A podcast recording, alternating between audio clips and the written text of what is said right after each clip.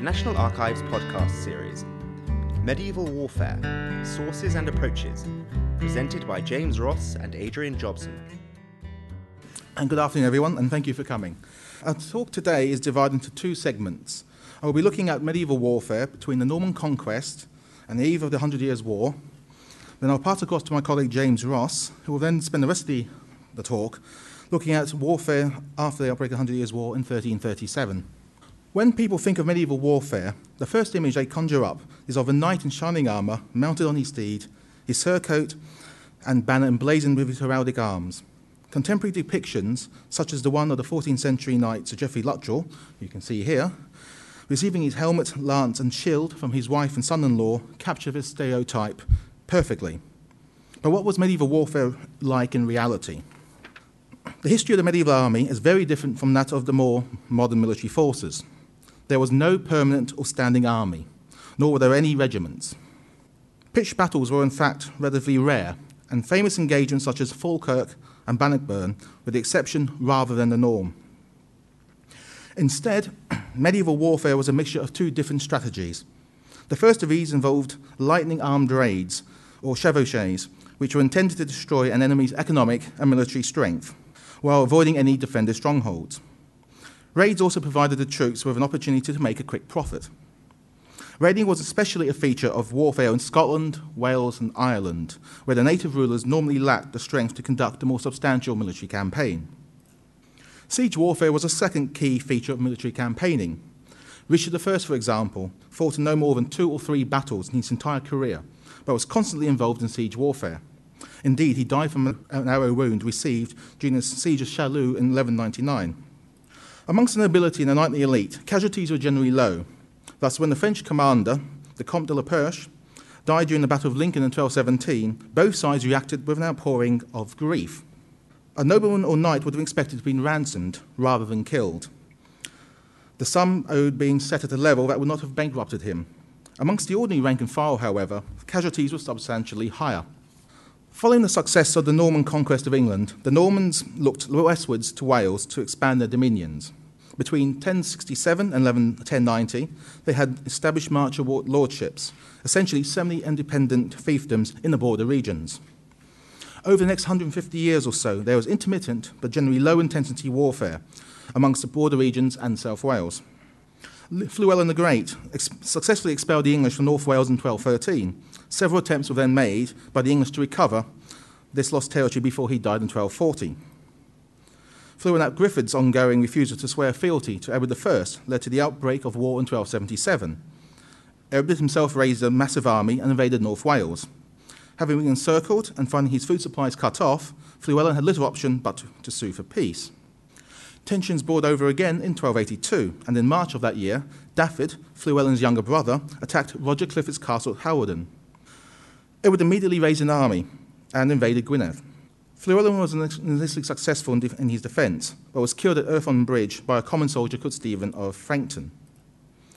Despite a French attempt, oh, sorry, a Welsh attempt to sue for peace, Edward continued to press home his advantage, and the last Welsh garrison surrendered at Castel Ilbert, or Ilbert, in April 1283. In 1294 5, the Welsh, under the leadership of Madog ap Llewellyn, rose in rebellion, but it was short lived. Madog himself was imprisoned for the rest of his life, while most of his fellow leaders were executed for treason. Before the Scottish Wars of Independence, relations between England and Scotland regularly alternated between peaceful coexistence and open conflict. Often, this was in direct response to political crises within England. In 1068, Northumbria rebelled against the Norman invaders, with support from Malcolm III of Scotland. After successfully crushing the rebellion, William the Conqueror in 1072 led an army north into Scotland. Malcolm capitulated and acknowledged William's overlordship. When Stephen was crowned King of England in 1135, David I of Scotland sided with the rival claimant, Empress Matilda. Offering military aid, he invaded England in support of her claim. On the 22nd of August 1138, however, an English army defeated them and his forces at the Battle of the Standard. War broke out again during the reign of William the Lion, when he joined Henry, the young king, Henry II's son, in rebellion. Leading an invasion force, he was captured at the Battle of Alnwick in July 1174. William's heir, Alexander II, similarly intervened during the rebellion against King John's rule in 1215. Now, um, going forward about 70 years, after the death of Margaret, the Maid of Norway in 1290, relations between Edward I and the Scots rapidly deteriorated. Between 1296 and 1324, England and Scotland were almost constantly at war. Campaigns consisting of lightning raids and sieges were the norm, interspersed with occasional but significant battles such as Falkirk and Bannockburn, which changed the fortunes of the protagonists. After a short lived peace, however, the Second Scottish War of Independence was fought between 1332 and 1357. And one of the major uh, events was at Halidon Hill in 1333 when the King of Scotland was captured by Edward III. Turning to Ireland, in 1167, an Anglo Norman knight named Richard Fitzgodbert de Roche landed in Ireland. But the English involvement in Ireland really dates from 1169, when a group of barons led by Richard de Clare landed at Waterford at the invitation of Dermot MacMurrough, the King of Leinster, to help him recover his throne.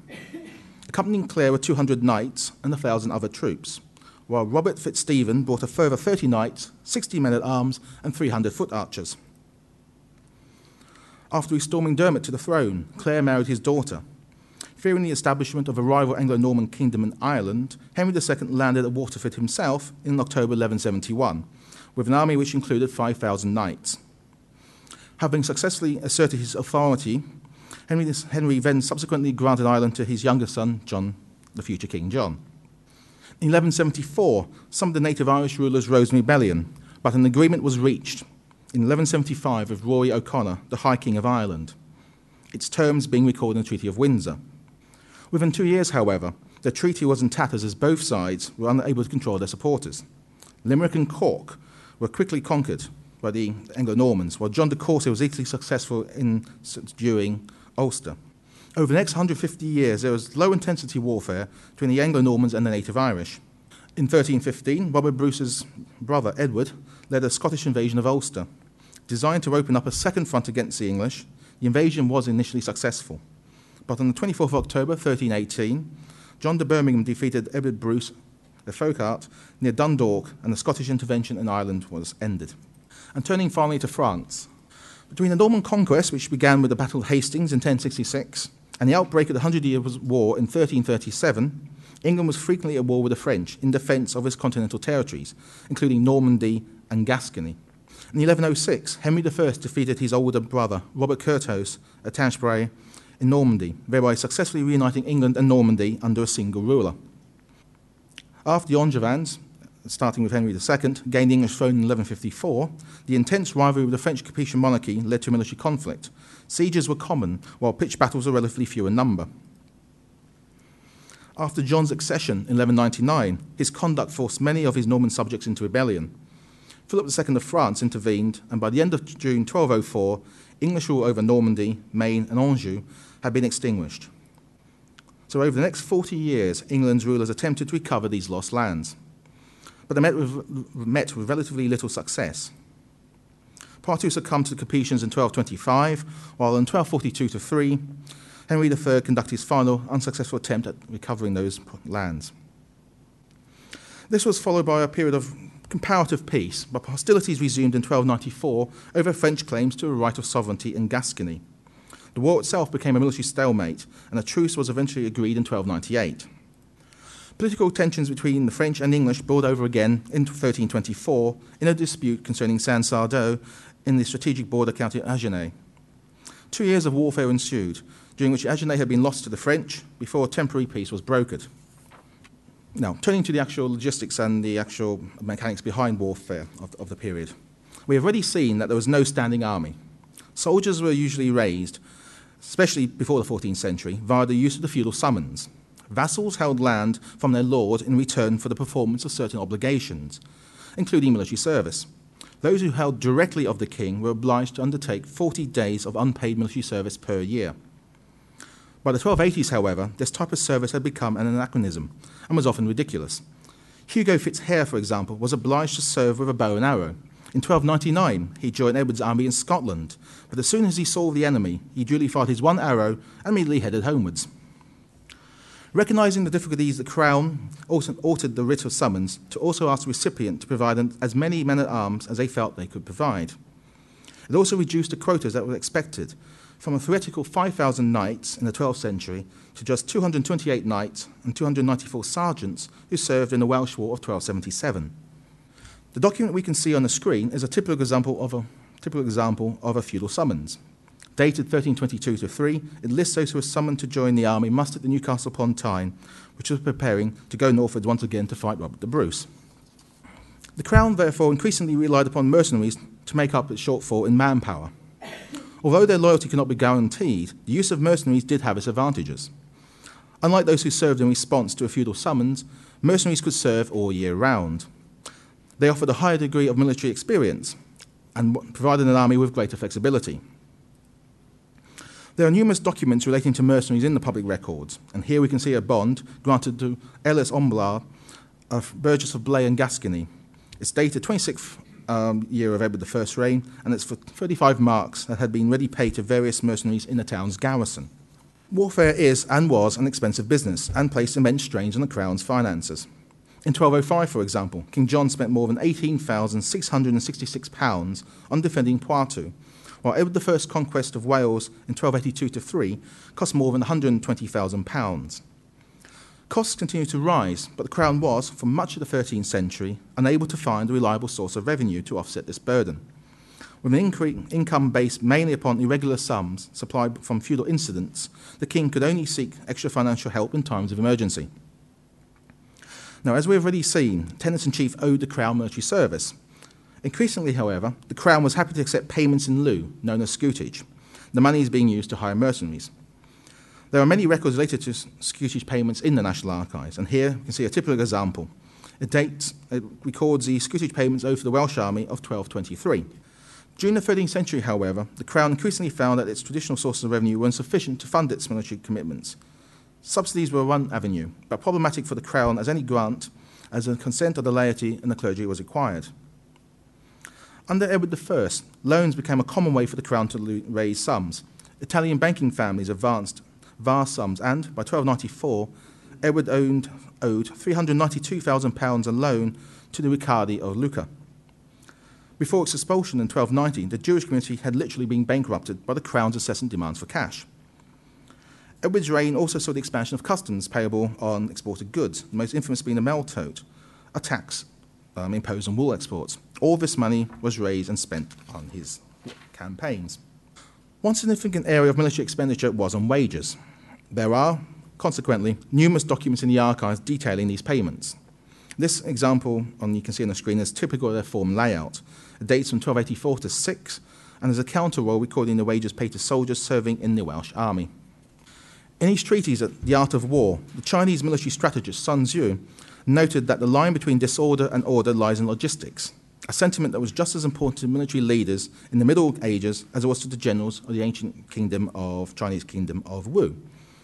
Supporting medieval frontline forces was an army of craftsmen and workmen. They built rough roads for the use of the army, cut down trees for its fires, made braziers for its siege works, as well as constructing temporary bridges across rivers. The document that you can currently see is a roll detailing the stipends paid to carpenters and other workmen during the Welsh War of 1277. This particular membrane, as you can see from the highlighted um, word, relates to Rhuddlan in Flintshire. And right at the bottom, you can see the final sum of wages and the cost of the workmen right at the, the bottom figure. The Crown also went to great lengths to ensure that its military forces in Wales, Scotland, and Gascony were fully supplied with the necessary equipment. Arms and armour, bows and arrows, and siege engines, engines all had to be delivered wherever they were needed, and there are many documents in our collection that provide insight on how this was actually achieved. Horses were a key military resource. Destriers were the large war horses, used in battle by knights and were often extremely expensive. In 1297, for example, Edward I paid £66, 13 shillings and fourpence for just one animal. Horses were also employed in a logistical role, being used to transport vital stores to the front line. Substantial sums were spent by the Crown on acquiring these animals, and details of this expenditure is once again found in the public records. Now, the particular example you can see is dates from 1302 to 3 and provides a valuation for horses that were to be used by Edward's army in Scotland.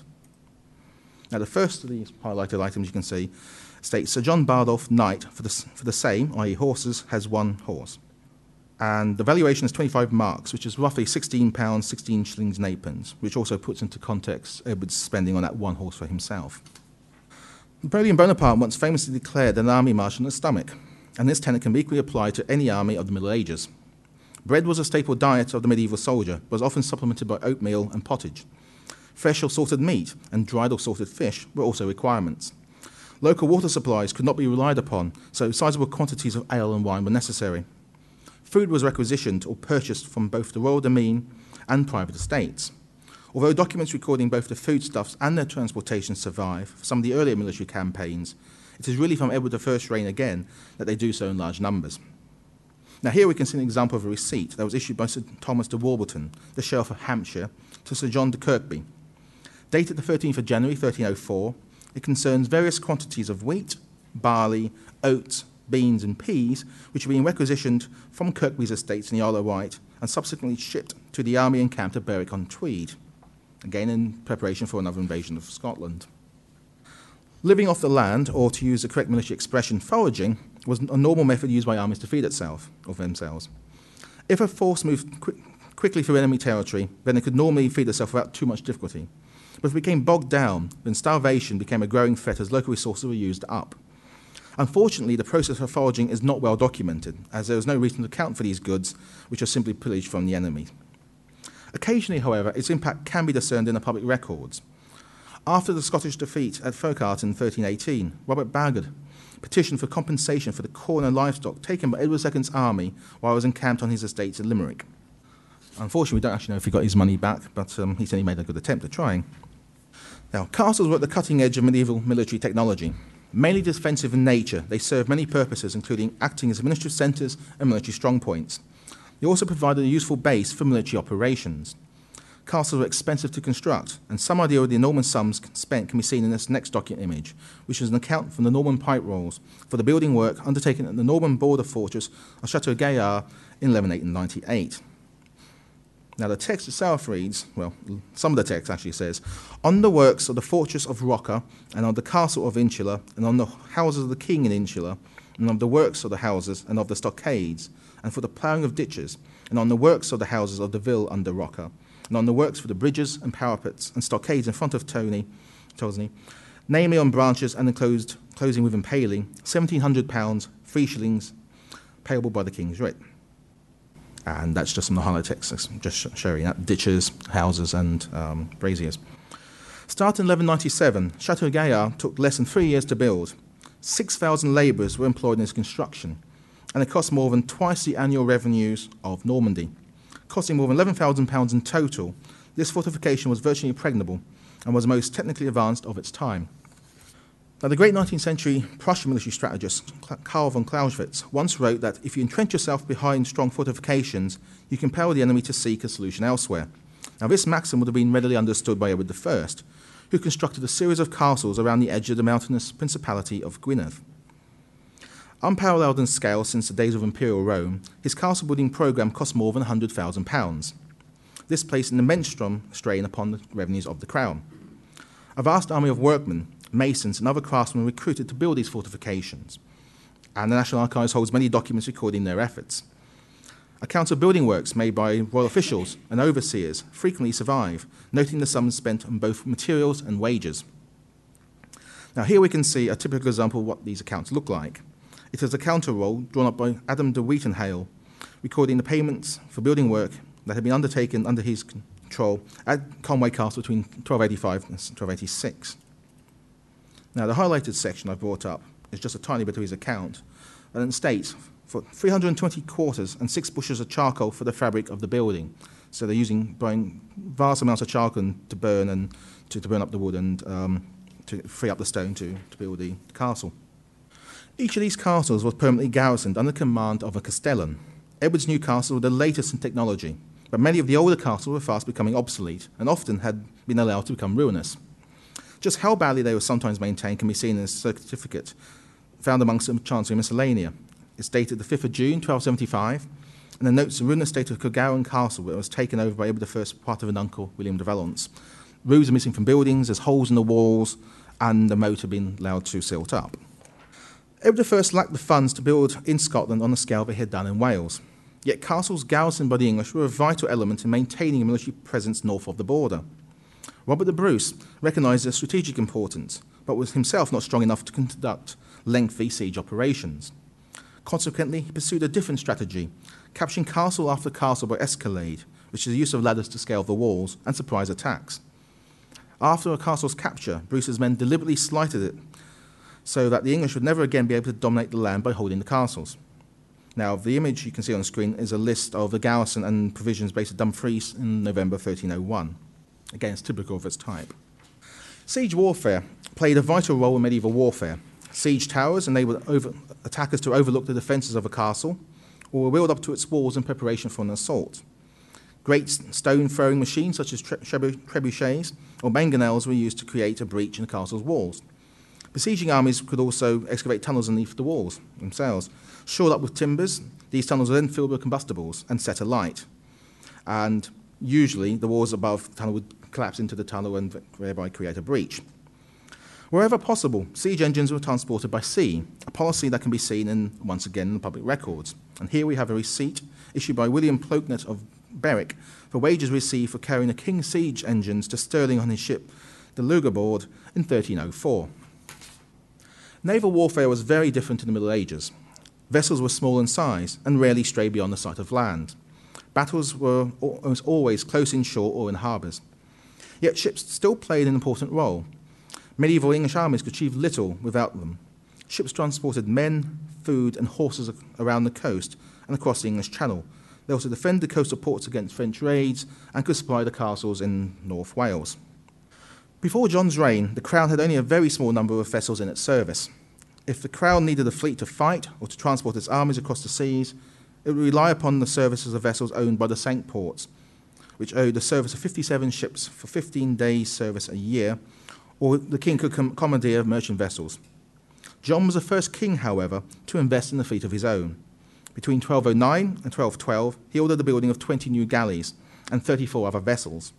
John also authorized the construction of a new harbour mole at Portsmouth and sheds for storing tackle during the harbour months, during the winter months. We hold a range of records relating to naval matters here at Kew. This example notes the ships based at the ports of Bristol and Drogheda and their masters during the Henry III's reign. Now, the first highlighted, but I've just pulled up at the top of the list, is Bristol, and the second one, a bit further down the list, is one ship from Peter Allard. And you've got the rest of the, the ship's captains as you go down the list. We've already seen that battles were the exception rather than the rule of medieval warfare. Here we can see a 19th century recreation of an incident that took place near the beginning of the Battle of Bannockburn in 1314. An English knight, Henry de Bohun, saw a solitary Scottish knight who'd been scouting out the English positions. Recognizing the knight as Robert the Bruce, Bohun charged him in full sight of both armies. Unwilling to retreat, Bruce successfully avoided Bohun's lance before killing his opponent with one single swipe of his battle axe. Now, raiding was a constant feature of warfare on the borders of the English dominions with, uh, with Ireland, Wales, Scotland, etc. It's very difficult to defend against, as these raids often, and these raids often had a devastating impact on the local economy. Now, some understanding of the severity of these raids can be seen in this petition from 1334, it requests that a debt of 20 marks for provisions that his monastery had brought from the king be pardoned. The abbot of Holm Cultram, arguing that his religious house was extremely impoverished because of its estates had been recently devastated by Scottish raiders. And there were several other similar sort of petitions dating from the 1320s, 1330s, uh, uh, alleging the same sort of um, damages. So far, we've mainly looked at the means by which warfare was prosecuted in the two centuries before the Hundred Years' War. Now, let us turn briefly to the human cost. Casualties were, as we have seen, generally low amongst the noble and knightly elites. Sometimes, however, its mem- members did pay the ultimate price, and Gilbert de Clare was a case in point.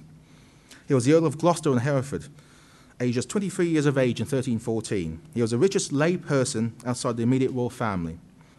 The last of his line, his ancestors had fought alongside the, conquest, the conqueror at Hastings. On the 24th of June 1314, the tired English army arrived at Bannockburn. Clare advised Edward II that his men should be allowed to rest for a day. Edward disagreed and accused him of being afraid of the Scots. Now, Clare was insulted by this slur and got on his horse and immediately charged on his own at the Scottish army. Now, he charged forward, was cut down, and killed by Scottish spearmen.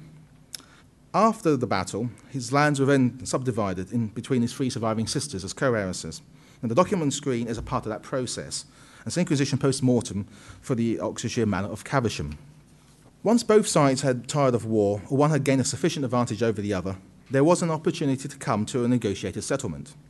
Many of the resultant treaties have survived amongst the public records, and the one on displayed on screen, the 1174 Treaty of Falaise, is one such example.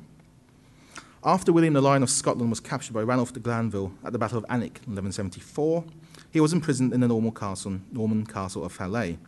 Scotland was subsequently occupied by the English army, and William was forced to come to terms with Henry II. And the provisions of this agreement were set out in the treaty named after his place of imprisonment. William swore an oath of fealty to Henry, while agreeing to pay the cost of an English army of occupation. Fifteen years later, Richard I terminated the agreement in return for a single payment of 10,000 silver marks. But perhaps the most significant English treaty in the two centuries after the Norman conquest is, is shown here on screen, the Treaty of Paris of 1259, which happens to be the 750th anniversary this year. After 50 years' of unsuccessful attempts to recover the lands lost by his father in 1204 and faced with domestic unrest at home, Henry III began negotiating with Louis IX of France in an effort to find a suitable resolution. The resulting agreement was ratified by Louis on the 4th of December 1259. Henry agreed to announce, renounce his claims to Normandy, Maine, Anjou, and Poitou in return for Louis renouncing his support of the reformist bounds in England. There was also some financial compensation, but the key provision was a formal acknowledgement by the King of England that Henry would hold his remaining continental possessions as a vassal of the French crown. This treaty was to have far reaching consequences. Any aggrieved Gascon who believed that he had not received justice from the Plantagenet administration in Gascony, could now appeal directly to the French Parliament. This gave the French king carte blanche to interfere in the affairs of the duchy.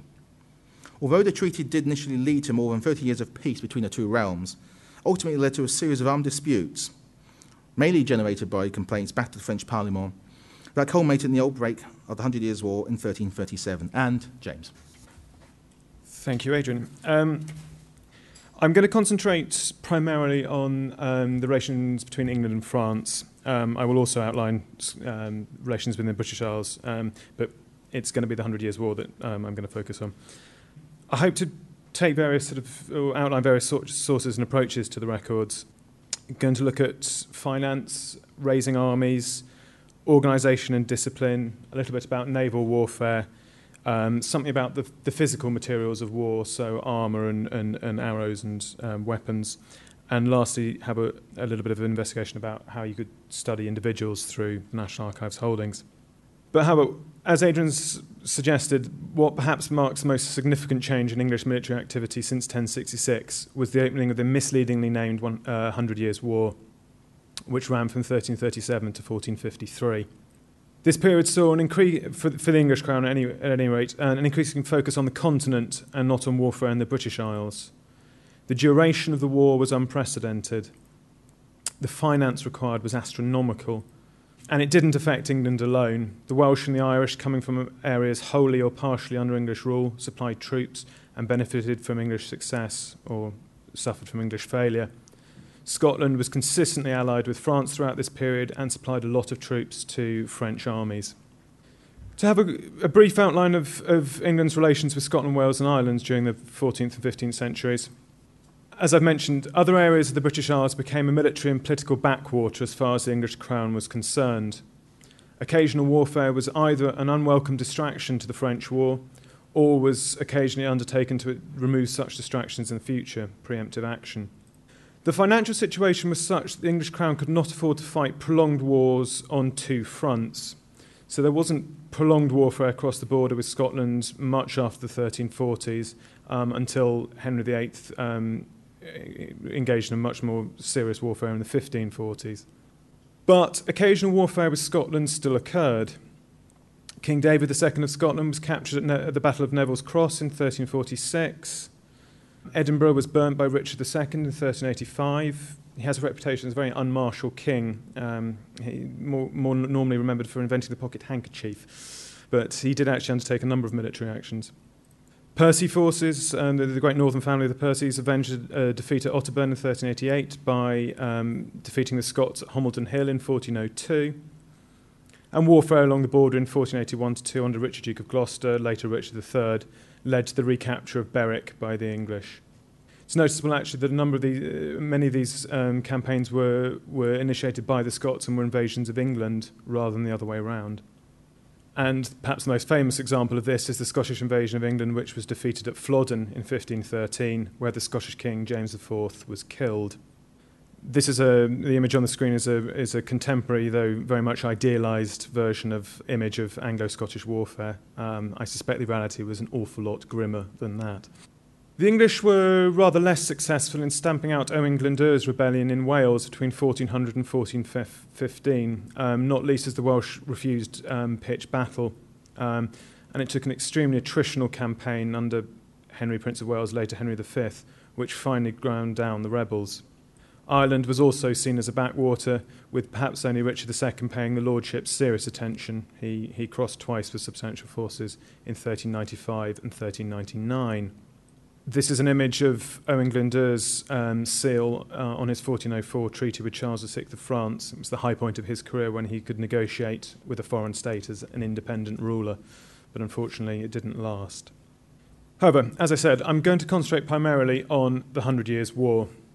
I'm going to outline the, the general stages of it because um, it's a relatively complicated story.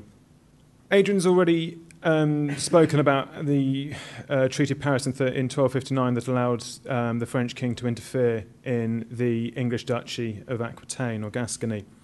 This continued throughout, and in August 1337, Philip VI of France confiscated it, which is the event that marks the beginning of the Hundred Years' War. Very shortly afterwards, Edward III of England declared himself King of France, his claim is actually rather more serious and, and, and believable than, than is often given credit. He was, certain, he was the nearest male relative of a previous king of France. He just happened to inherit through the female line. The um, fam- famous French Salic law, which barred inheritance through the female line, um, was created after this event, not beforehand. The war itself was um, a sporadic affair, perhaps as, uh, as modern warfare, uh, compared with modern warfare, but was um, particularly intense for long periods by medieval standards. The opening phase, certainly from the mid 1340s through to about 1360, saw some of England's most successful military campaigns. In a rare sea battle, a French fleet was defeated at Sluys in 1340. On land, Edward won a stunning victory at Crécy in 1346 and besieged and took Calais in the following year. In 1356, King John of France was captured by the Black Prince, Edward, um, Edward III's eldest son, at the Battle of Poitiers. And that's um, a picture of the Black Prince's tomb in Canterbury Cathedral. Very successful commander. He might not have been the easiest king to have worked under had he not predeceased his father. A further full scale invasion by Edward, in, Edward III in 1359 failed to achieve the outright, outright victory the king sought. This then triggered peace negotiations, and under the resulting Treaty of Bretigny in 1360, Edward renounced his claim to the French throne in return for outright sovereignty over Gascony and Poitou, which would have solved um, the, the problems of French interference there. The image on the screen demonstrates the very substantial amounts of France that were under English control under the terms of the Treaty of Bretigny in 1360, particularly in the south. However, the peace only lasted nine years, uh, and in 1369 the French invaded Gascony. Over the subsequent years, most of the early, earlier English gains were lost in rather sporadic and sterile campaigning. In 1414, however, the newly crowned Henry V demanded the restoration of various territories, including Normandy and Anjou. When, when the French inevitably refused, Henry invaded Normandy. And on the 25th of October 1415, his outnumbered army inflicted a crushing defeat on the French at Agincourt. He used this victory and a subsequent um, conquest of Normandy to seek a diplomatic solution. And in 1420, the Treaty of Troyes provided for the marriage of Henry to Catherine, daughter of Charles VI. Their offspring would succeed jointly to both the English and the French thrones. But Henry's early death in 1422 um, caused problems um, in the implementation of this. Although the territorial inheritance he left his English son was perhaps as big as it could have been, as it had ever been, its reality was a bit different. Nonetheless, successful campaigning did continue for some period, and you can see the um, amount of France again under English and um, Burgundian control. However, Henry's death in 1422 left his son um, Henry VI aged only nine months, and although he technically acceded to both the English and French thrones, it marked a change. Fighting continued, and under the leadership of Joan of Arc between 1429 and 1431, the forces of Charles VII of France began recovering the territories that had been lost to Henry V and his Burgundian allies. Maine surrendered in 1448, while the last English garrison in Normandy capitulated in August 1450. And in the south, on the 17th July 1453, the French won a decisive victory over the English at Castillon, where the English commander charged an artillery emplacement and died. Gascony quickly surrendered, leaving only Calais under English control. Later, sporadic invasions of France, for instance 1475, 1492, and Henry VIII's first campaign of 1513, achieved little. Moving then to ways of approaching the, the huge collection of military documents that the National Archives holds. I'm going to first look at finance. Um, as a Frenchman, Rabelais in 1553 said, The strength of a war waged without monetary reserves is as fleeting as a breath. Money, money is the sinew of war, and it's certainly crucial for the English crown. Expenditure on warfare after the start of the Hundred Years' War quickly became astronomical. For example, the wages of the army alone um, between 1346 and 1347, which is the Crécy campaign and the Siege of Calais, consumed the huge sum of £127,000. Putting that into context, the income of the Crown, normal income of the Crown, was about £47,000 a year. The shortfall could be partially made up by parliamentary taxation, which in this year raised about £50,000 but nonetheless, in one year, the Crown was forced to borrow £58,000, which is more than its um, normal annual income. This document is where some of these figures I've just quoted have come from. It's an account of the keeper of the wardrobe of the household, who's the official um, with responsibility for finance in wartime. It's in the series of his enrolled accounts in E361 the, one of the sentences at the end simply states that the wages of diverse men at arms, light horsemen, mounted and foot archers, and mariners in the king's service in his war, in the parts of Normandy, France, and before Calais, in the aforesaid time, came to £127,201, two shillings, ninepence, and a single halfpenny. But that is one of the biggest single figures I've ever seen in a medieval document, so it's, you can see the scale of it. Parliamentary taxation was one of the main ways in which the English Crown attempted to finance the war. The famous 15th and 10th, and that's an assessment of one fifteenth of the laity's uh, wealth and one tenth of the clergy's wealth, was standardised in 1334. And on this basis, grants of taxation were made in Parliament. Parliamentary records are in the series C65, and the collection of the taxation can be traced through the National Archive series E179 unusually, both of those have very good finding aids. There's a good taxation database um, on our website for E179, and there are uh, CD-ROM editions of parliamentary papers um, for the medieval period in um, via opera on C, um, for C65. For much of the period, the crown was just about able to finance the war, but by the 1440s, the finances of the English crown collapsed. Parliament alleged that in 1450 the crown's debts were £372,000 but its income was just £36,000 a year. Maybe one of the few periods of history where the state finances were worse than they are now. There are accounts of virtually every aspect of the war, and some of these I'll come back to. But there are accounts for ordnance or artillery, the navy, provisioning, garrison, retinues, ransoms, etc. Adrian's shown it for the early period, and this certainly continues for the 14th and 15th centuries. They are mainly in the National Archive series E101, which are various accounts of the Exchequer.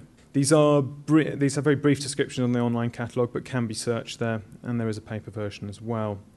There are also uh, accounts for prominent private individuals, um, both elsewhere and at National Archives, and those uh, at Kew are perhaps most notably those of Edward the Black Prince and his brother John of Gaunt, who are both the sons of Edward III and two of the most prominent 14th century commanders and they're, they're um, certainly over the Black Prince's register I will come back to. My second possible way of approaching the sources we have here is to do with recruiting armies. And I'm going to talk a little bit about the rise of the indenture system, which has been described as the most important administrative development in the English army in the later Middle Ages, and perhaps was just as crucial as the famous longbowmen in the English successes in the Hundred Years' War. An indenture was made between the king and a captain, or between a captain and a subcontractor, and was a binding agreement regarding the size and composition of the retinue to be brought and specified wages, terms and conditions, and divisions of spoil. Now, this seems very straightforward, but it hadn't been the case previously. And instead of um, unwieldy, short term, and unprofessional hosts raised by the feudal levy, or professional but expensive uh, mercenary forces whose loyalty couldn't be guaranteed, the indenture system created um, groups of high quality troops whose terms and conditions were set out and who became increasingly professional, especially in the 15th century. So the English armies, though rather smaller than the French, tended to be of better quality. And indeed, the French successes were partly due to them beginning to copy the English system. To take a specific example, this is an indenture for Richard de Vere, Earl of Oxford, for the Agincourt campaign in 1415, and it's in the series E101. In it, the Earl agrees to supply for the King 40 men at arms and 100 mounted archers for the service of a year. The rates of pay are specified. Each man at arms is um, paid 40 marks, it's about £26 a year. Each archer is paid 5 marks, or about £3 a year. The men at arms are of a higher social status and their equipment costs more, so they're, they're basically paid more. Once this had been agreed, the Earl then went and subcontracted with some of his leading men the, uh, here's an example of the Earl's subcontracting. You can see um, the list of the men who have agreed to serve with him. And this particular example, someone called Thomas Billingborough agrees to bring a, a himself, an archer, three horses, and a page to look after his domestic arrangements. Once, this, once the force had, had gathered, it would then be mustered at a specific place and time and inspected. This particular force was mustered um, at somewhere called Wallopsforth in, in Hampshire and was inspected on the 6th of July 1415 by Lord Harrington and Sir John Rothenhale. So this is quite a professional, organised way of, of raising an army, and it's these men who go on and fight at Agincourt in a far more disciplined manner than the French, and is obviously one major reason for their success. The English armies also tended to be more organised and disciplined, partly helped by the fact they were smaller, but partly helped by the regular issue of ordinances or, or specific orders for the army on most campaigns. The earliest surviving one is from Richard II's Scottish campaign in 1385, but they were frequently reissued. To take an example, these images on the screen are from ordinances issued by Henry VII when he invaded France in 1492. They're actually printed, which probably indicates they were issued for propaganda purposes as well. But ordinance covered, covered a range of subjects. The one on the left indicates that no man should be so hardy as to irreverently to touch either the holy sacrament of God's body or the body of the vessel in which the same is contained. So basically, respect the church, under pain of being drawn and hanged. So, not probably one to, to, to break. On the hand, the example on the right is far more practical. It states that the king straightly chargeth, chargeth and commandeth that if it happen that his host tarry by the space of three days in any one place, be it at siege or otherwise, then every man should keep clean his lodging, not suffering any carrion nor filth or any other unwholesome or infecting air so, or smell to be in or near his lodging, but forthwith to bury the same deep in the earth, um, upon pain of being punished after the discretion of the marshal. Very practical example because failure to keep the camps clean led to disease and, and death. So it's, it's a very practical thing. These two examples are in um, the series E163, but there are others um, in various archives as well as the National Archives. A further approach for a potential avenue for study would be naval warfare. Adrian's already touched on this. Um, the English monarch usually owned several ships. Henry V, being particularly interested, indeed owned as many as 39 ships in 1418. But in times of war, both English and French kings called upon the merchant vessels of their subjects and manned them, in addition to their crews, with archers and men at arms. The ships were converted for war by building forecastles and crow's nests, fortifications from which archers directed their fire onto enemy vessels. And this contemporary illustration of naval warfare demonstrates the fact that there are a lot of fortifications with archers shooting, um, the forecastles at the top of the screen, but the bulk of the warfare was simply by men at arms boarding other ships. It was actually quite like fighting on land, except with the additional possibility of ending up in the sea at the end of it. It's possible to see those who served at sea and to some extent in what capacity. There are documents listing those serving at sea in the King's service in 1371 to 2 And they're giving specific headings men at arms, um, so heavily armed soldiers, armed men, probably poorer men just armed with blunt or possibly sharp instruments, archers, and mariners. And as I say, this example, you can see the subheadings up there of those who were serving in the Navy at that time. It's also possible to some extent to trace operations, particularly through accounts. A particular account by a keeper of the Navy for 1419 to 22 records the expenditure of £140 uh, in 1416, so it's a couple of years beforehand, on the expenses and wages of 36 mariners in a particular ship called the Little John. I think someone had been reading their Robin Hood, which, along with a much bigger ship called the Holy Ghost, was, was undertaking operations for the safekeeping of the River Seine in Normandy, which was point. Uh, there's a big naval battle shortly afterwards, so it's preliminary operations there. A further approach is to look perhaps at some of the physical materials, or at least the, the payments for them. There are accounts covering expenditure on everything, from the king's armour to hundreds of thousands of arrows purchased for English longbowmen. This particular account shows expenditure on armour for King Edward III himself, particular pieces being replaced, and these are, these are relatively common. These sort of things can normally be found in the series E101. However, this is a different example, and this is from the Black Prince's Register. As an independent commander, he paid for a lot of the equipment for himself and then was reimbursed. One of these entries is for the purchase of 24,000 arrows for one of his expeditions. But this really wasn't a terribly excessive number. Nearly half a million arrows were purchased by the Crown in 1421. And if I can just play with a few figures, 5,000 English longbowmen firing at the rate of uh, one arrow every six seconds, which is about the right firing rate, would fire 60,000 arrows in a single minute. Now, that's an arrow storm, and that's why the English armies were very successful against French cavalry. that would be 3.6 million arrows an hour, but I don't think anyone could have fired that quickly, or for that long, perhaps. The last approach, and perhaps one of the most fruitful, is to look at particular individuals. And the records for the Hundred Years' War allow researchers for the first time to trace the military career of individuals below the ranks of the nobility and the knightly elite. You can still do precisely that. Another example from the Black Prince's Register in E36. This shows the, a grant by the Black Prince to Sir Roger de Cotesford in consideration of his good service, particularly at the Battle of Poitiers when he was effectively the Prince's bodyguard and he's granted 40 marks a year from the Prince's Honour of Wallingford. The Black Prince was um, a notoriously generous employer, and this is a, uh, that's a big grant.